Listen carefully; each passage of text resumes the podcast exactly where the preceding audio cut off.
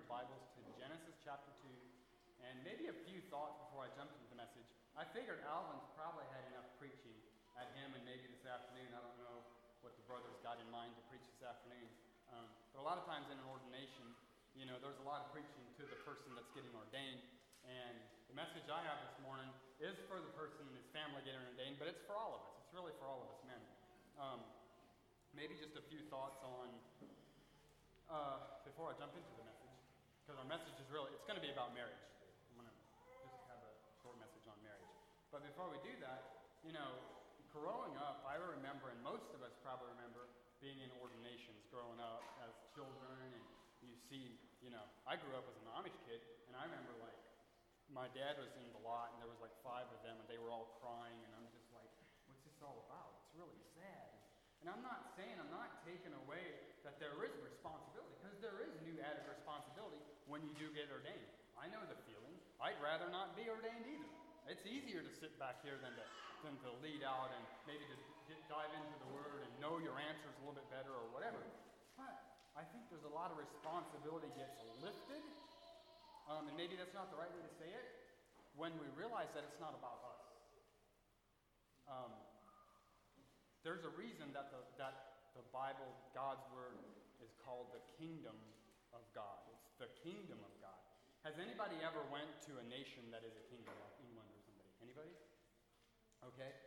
It's a different way of life than what we're used to living. We don't really think in kingdom terms because we don't live in a kingdom. We live in a free enterprise world, a democracy. It's by the people, for the people, and we think what we say matters and we think how we feel about things matters because we have rights and all this.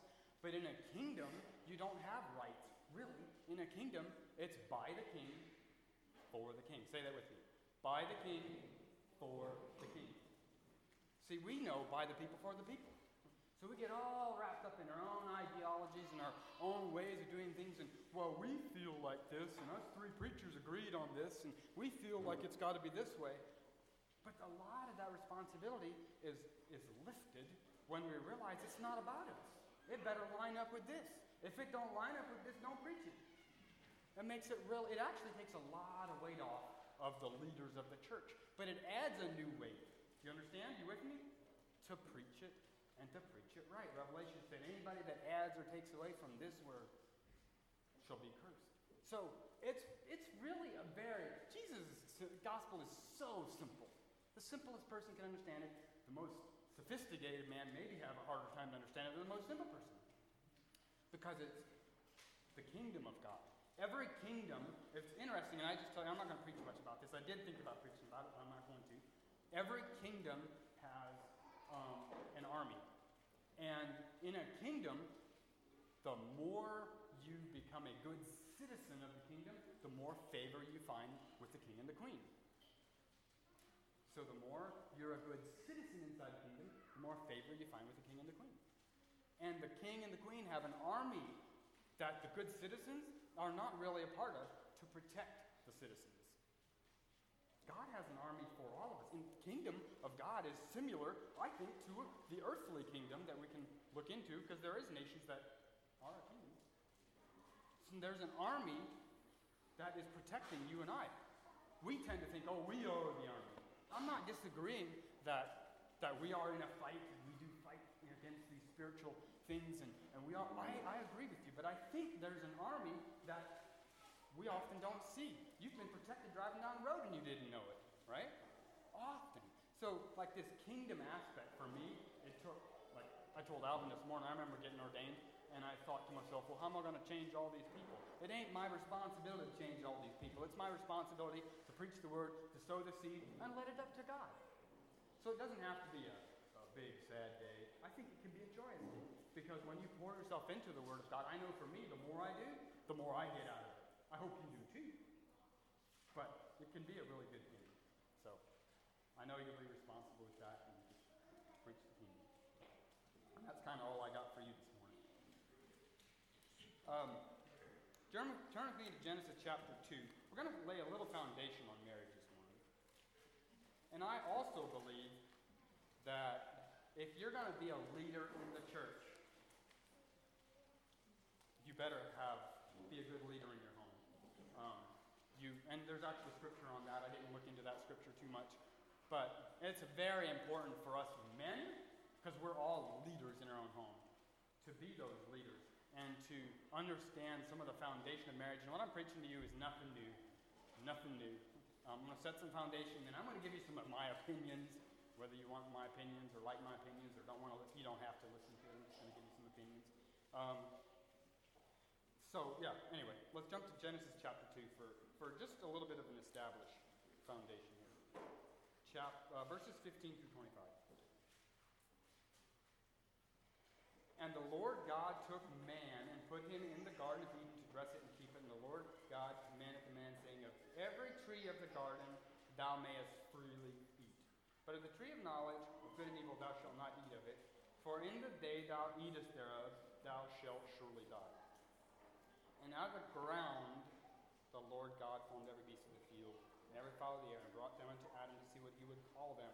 And whatsoever Adam called every living creature, that was the name thereof. And Adam gave names to all cattle, and to the fowl of the air, and to every beast of the field. But for Adam there was not found an helpmeet for him. And the Lord God caused a deep sleep to fall upon Adam, and he slept, and he took one of his ribs and closed up the flesh instead thereof. And the rib which the Lord God had taken from man made he woman, and brought her unto the man. And Adam said, This is now bone of my bone, and flesh of my flesh. She shall be called woman, because she was taken out of man. Therefore shall a man leave his father and mother, and shall cleave unto his wife, and they shall be one flesh. And they were both naked, the man and his wife, and were not ashamed. That's where the foundation was established, right? We all know the story. Man was alone with all the animals, and God said, That ain't good enough. He needs somebody else to complete him. And then he made woman. Now, flip to Ephesians 5, verses 21 through 23. And this really establishes in the New Testament a headship order in the home. I'm not going to preach much to you, ladies. Um, there's a little bit in here for the women. I'm not going to give you much because I believe, like, if you want to learn, I'm probably not the right guy to come ask opinions about how women should, you know, how they should have a better marriage and all that. The Bible says if a woman wants to learn, they should go ask an older woman. Let the older teach the younger. I'm not saying a pastor can't stand up here and preach a message to the ladies, but that's not this this morning. Um, so if, if I would highly advise you, ladies, if maybe you're struggling in your marriage or you don't understand something or, or whatever, might be in the home or whatever, and, and you and your husband talk it out or whatever, go to somebody that you look up to as an older woman that you say, man, she has what I want. You could probably find some things out that will help you in your life. That's all I'm going to say this morning to the women, really. All right, Genesis, or Ephesians chapter 5, verse 21 through Wives, submit yourselves unto your own husbands as unto the Lord. I guess that's back to the wives. Told you I wasn't going to preach to you, but Alvin, you understand this? Wives, submit yourselves unto their own husbands. Not to Alvin, not to, well, Aaron's not a preacher here, not to Aaron, to your own husbands. That's what it says. This ain't my word. It says to your own husbands. For the husband is the head of the wife, even as Christ is the head of the church, and he is the Savior of the body. Therefore, as the church is subject unto Christ, so let the wives be unto their own husbands in everything. Husbands, love your wives, even as Christ also loved the church and gave himself for it. That's pretty deep right there. He gave his life for the church. That he might sanctify and cleanse it with the washing of water by the word, that he might present it to himself a glorious church, not having spot or wrinkle or any such thing, but that it should be holy and without blemish.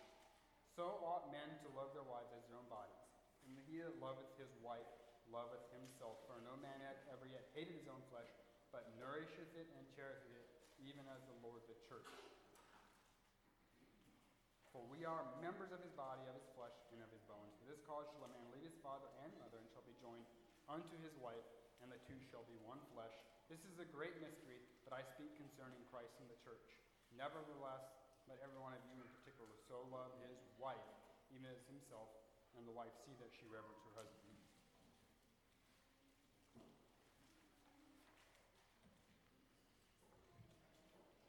It's pretty simple. Like it's pretty excellent. It explains it very good in here um, to us men. We have a lot of responsibility. You know, you wonder when we got married. You go, well, it was really simple. Deb's brother Tony got married, and it wasn't real hard to see, was it, uh, Marvin? They really liked each other or loved each other, and they're on their honeymoon right now. And we all know how that is. Go, you know, most of us in here that are well, I guess all of us that are married in here, we know how it is. You're, you're in love and you get married. God wants us to continue that through our marriage. So many times, you don't have to look very far in society see that marriages are like falling apart, fell apart, falling apart. And it's really sad. Like the marriage, the strength of the marriage equals the strength of the home. That flows into our society, strength of our country, all those things. So I think it's a pretty important subject to give it some heat, to give it some attention. Um, great relationships take great care and work. We all know that you're not going to get anything out of your business that you're not going to put into it. Most of us, a lot of us in here might have our own businesses, and you're like, you're willing to work hard at it, and you're willing to do whatever it takes to, to you know, grow your business and to be responsible there. But how much time do we actually put into growing the marriage? And I would dare say I've seen a many a man grow a very successful business and lack over here. And the real reason for us, for having our own business, a lot of us, is to have the time to be with our families. But yet we tend to forget that so often. And we put all this time in over here, and someday I want to do that. Well, guess what? You don't get to go back and grow up with those kids. You don't get to go back and redo it. It's really easy. My wife and I have it. I can't wait till the kids are a little older, right? have less responsibilities because it's hard when you have little children. It's a lot of work when they get up at night and you got to get up at night and, you know, all these things. But guess what? Looking forward to down the road robs you of the present. And it's really important. You don't get to build your business and then come back and go, okay, now I'm going to do the family. It's not really how it works. So great relationships take great care and they take a lot of work. They take a lot of intentionality. The more intimate the relationship, the greater opportunity for offense. How many times were you offended when you were dating? Anybody? Not very often. Not very often, right? You, you with me? I, would, I don't remember one time being offended when Deb and I were dating, but I've sure been offended a few times since we're married. And she has too, because we're as human as you guys are. You know, just because you get ordained as a preacher don't mean your problems go away. Actually, I think a few more might get added. The more intimate the relationship, the greater opportunity for offense. Before you lived together, you saw each other every weekend. Or whatever. And you had a good time for a day or half a day, and then you went back to work. Now you live together, and there's these little things that you're just like, can't you clean up the sink, right? Don't you see the hairs in there? Right? Little things. Right? There's little things that come up all the time. And you have children. I, you know, we're different in discipline. I let him get away with something. She's like, you can't let him get away. I think, well, you're too harsh on them, so I got to be more lenient. I'm kind of gonna, you know, kind of this, right? There's all kind of things that that come up after you're married because the relationship gets much more intimate. You've all had friends that you've met and you went away the first night you met the guy or the girl, and you're like, oh, those are great people. But then you've got to socialize and you've got to have a lot of time together, and all of a sudden there's things that annoy you about these people. You with me? Because the relationship is getting more intimate. The more intimate the relationship, the more opportunity for offenses. Um, oftentimes, the personalities that drew us together, I think it's the way God designed man and woman, is to be attracted to opposite personalities.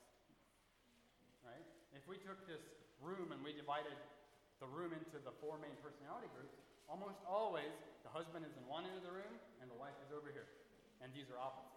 Almost always. Not always. But eight or nine times out of ten, it's like that.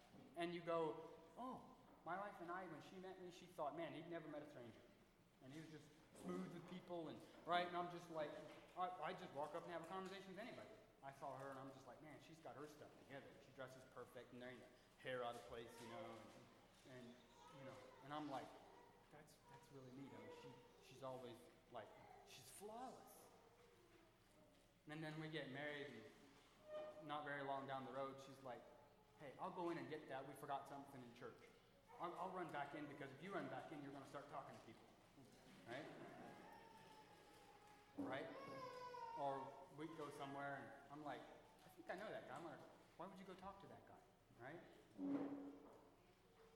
And then I'm like, hey, we don't have to have the house perfect before we go to bed. Just let, let it go, especially for children, you know? Toys out, don't matter. No, it's got to be perfect, right? And all of a sudden, these things that like drew you together when you were dating, now is like starting to a little frustration here because like, do you have to talk to everybody, or do you do we always have to be going?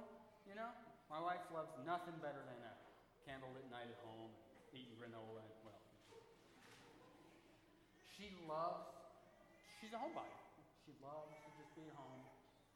I think me and Elvin are a lot alike. We love to just like we love to party. We love to go out. We love to be around other people. You know, maybe a little bit of social butterflies and like. That's great, man. I like things going. I love to travel. We actually both really love to travel. Um, and Deb likes going places that we don't meet anybody that we know. And then we end up making a bunch of friends there. You know? So you learn you need to learn to balance these things.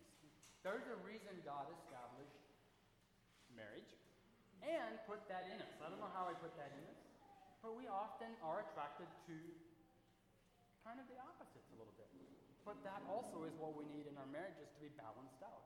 If, ever, if her, she was like I am, we'd always be going, and we probably wouldn't have too much of a family life at home. We'd for sure never sit around the table, you know, because we'd just always be going. But if it was up to her, we wouldn't have any friends. No, not really. You're with me, right? So, personalities, the very things that attracted you to each other, can drive you apart if you don't learn to balance those things. Communicate. If you're in this right now, we're in it all the time. Communicate.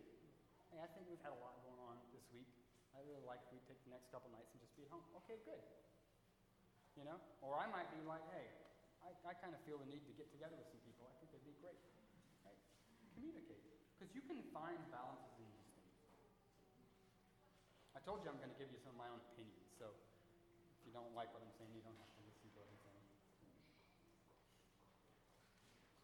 Your spouse was never intended to give you what only God can give you. I've stumbled on this one a bunch of times. Because I always thought, man, if she ain't happy, I ain't happy. We heard the saying, when the wife ain't happy, ain't nobody. Right? And a few of us have probably said that a few times. But that's not how it should be. Because your joy and your happiness should not come, first of all, from your spouse. Don't look at your spouse for your joy and your happiness. If you're, you got married because you wanted to fill that void in your life, it'll work for a little while, but then it's not going to work. God, there is a God shaped hole in your heart that only God can fill. So you look to God for that joy and that peace and that happiness, not from your spouse. If you're going to depend on each other to keep each other happy, you might be happy about 40% of the time. Right? But your spouse was never intended to take the place of God in your life. And when God is in the right place in your life, your spouse will know that. You'll know that. And your marriage is going to be a whole lot better than if you're looking on each other to make each other happy. You know? So, spouse was never intended to give you what only God can give you. For me, that's a big one. I love to see my wife happy. She loves to see me happy. You know, and when she's like, I see she's discouraged about something, I want to like try to get her in a good mood. I can be a little funny sometimes. That don't work. That don't work. It's okay. Women are made differently than men. It's okay. Right? We have our bad days too sometimes.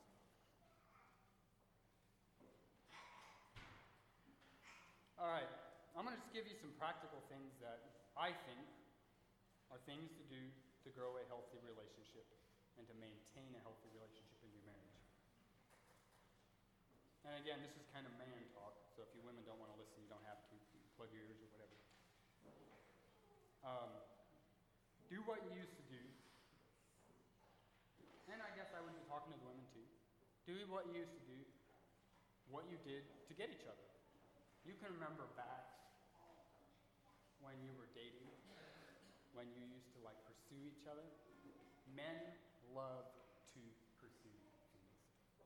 Men love to pursue things. That's why we love the challenge of growing a business. That's why we love the challenge of golf. Who all likes to golf? Have you ever conquered golf?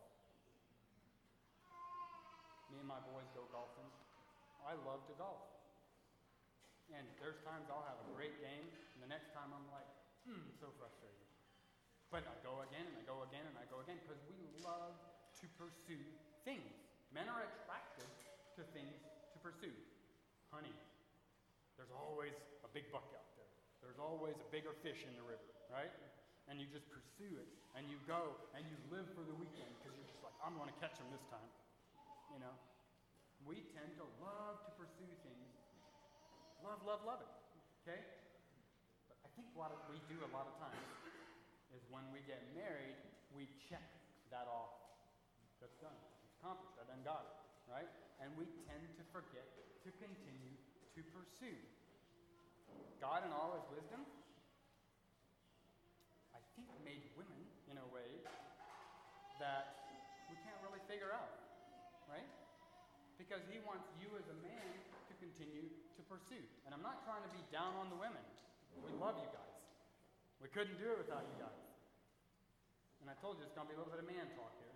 But I think God, in all his wisdom, at the end of Solomon's life, what did he say? There was three things he couldn't figure out. One of them was a man with a maid. It's like I never really did figure it, and he probably was pretty confused. He had a lot of them. But seriously, we love to pursue things, but I think oftentimes we put this in a box, checked because we got married? And we tend to stop pursuing. Women love to be pursued. I think I could probably say that for all the women in here. My wife does. So continue to do that. You did that to get her. It's going to be a lifelong. I remember being home uh, on the way home from Columbus one time in a meeting, and two of the guys that were at the meeting looked like they were whooped. And the one guy said he put his head on the table, and he was just like, "I'm just wore out." And I'm like, "What's what's your?" I mean, they're both about 40 years old. They both had children, married. He said, "I came from divorce court today, and he got a divorce." And the other guy sitting beside him said, "Yeah, I think my marriage is headed there too." And I, on the way home, I wanted to cry for those two guys, not just for their marriages, but there's children at stake here, right? And I was like racking my brain, like, why? Both of those guys said she's not the same woman I married. I can't ever figure her out. And on the way home, that was probably, I don't know, six, five, six years ago, I literally just kind of a realization came to mind. Maybe God never intended us to figure women out. Because he wants us it to be a lifelong pursuit. We love to pursue things we can't figure out. Don't put your marriage in the same category. I'm going to figure it out like a business. And, you know. But why do we keep golfing? Why do we keep hunting? Why do we keep fishing? There's all I've hunted many, many days, and I'm still a bigger one out there, right? And I love the challenge of that. I don't think God intended your marriage to be a whole lot different. It's a life of pursuit.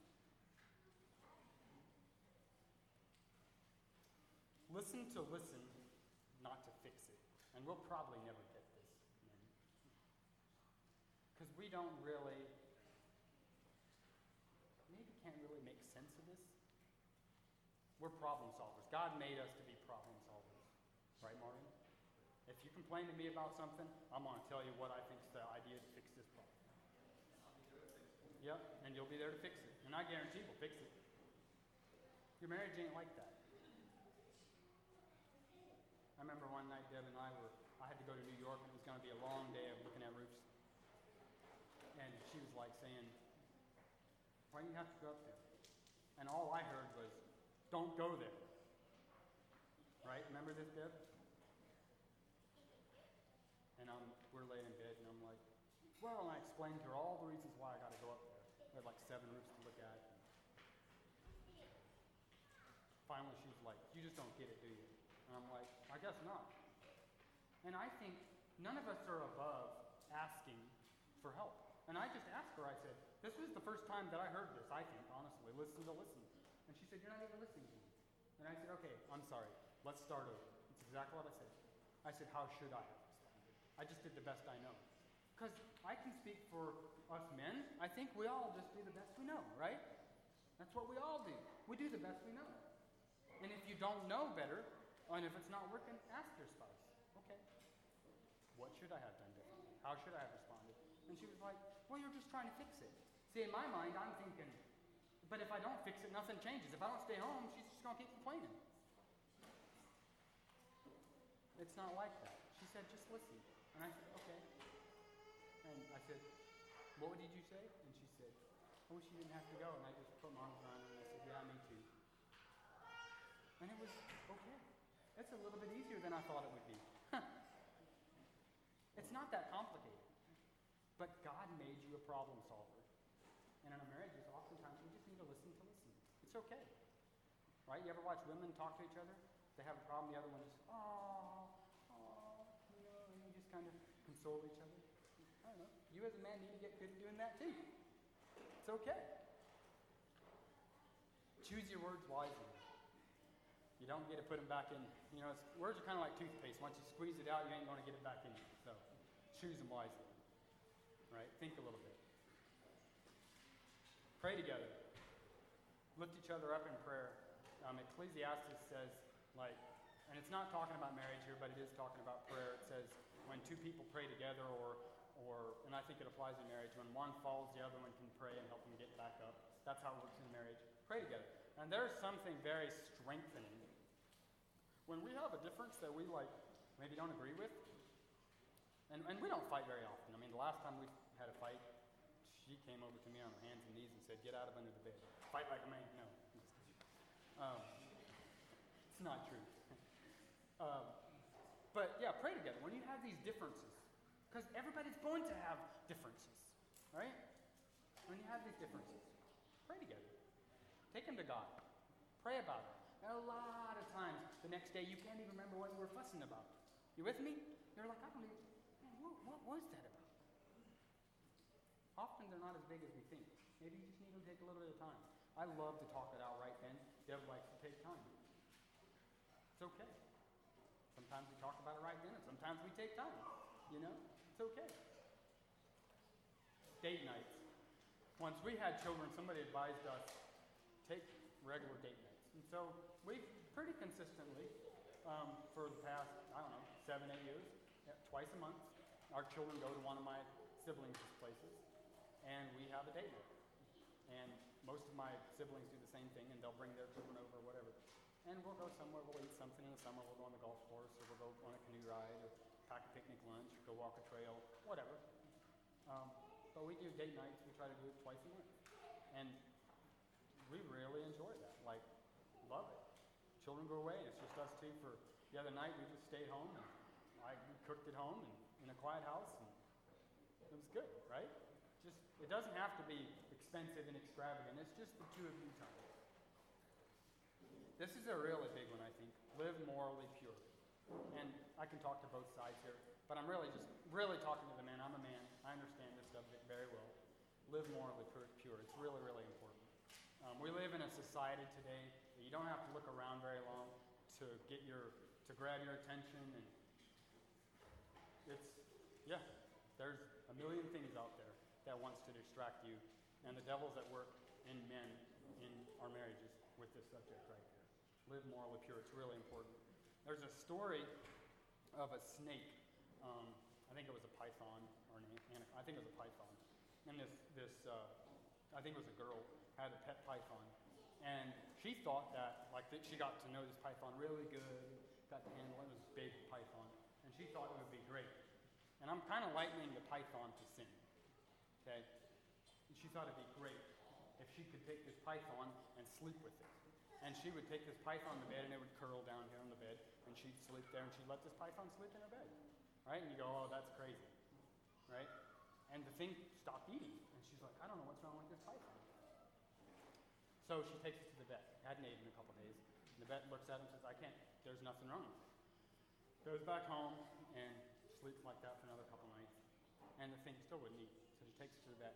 And she noticed that the one morning, when she woke up, the thing was stretched out like beside her, long.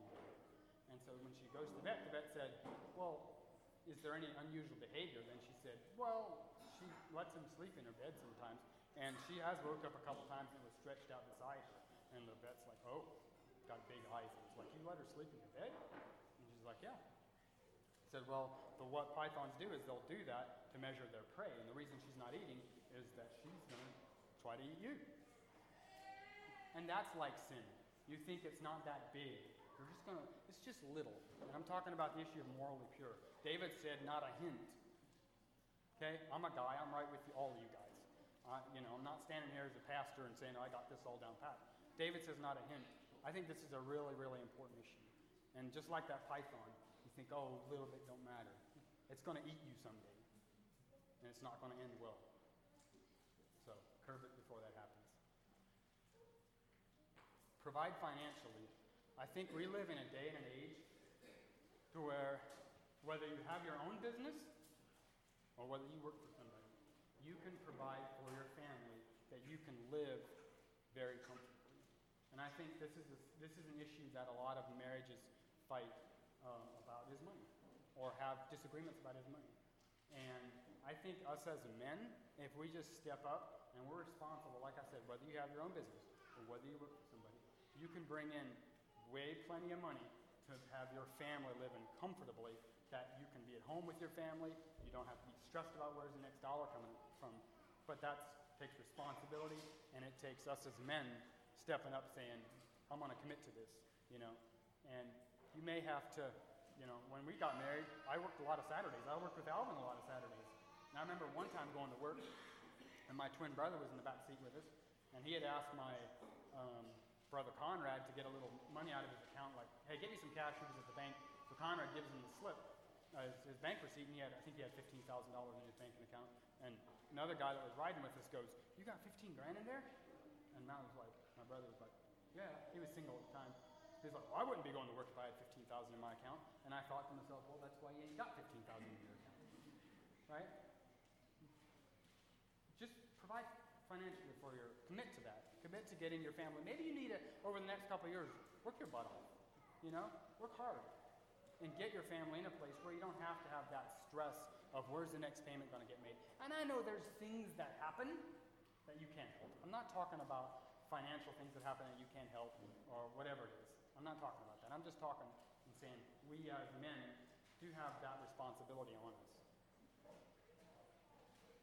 Ask to help with household duties, like we're not above that. Sweep the floor.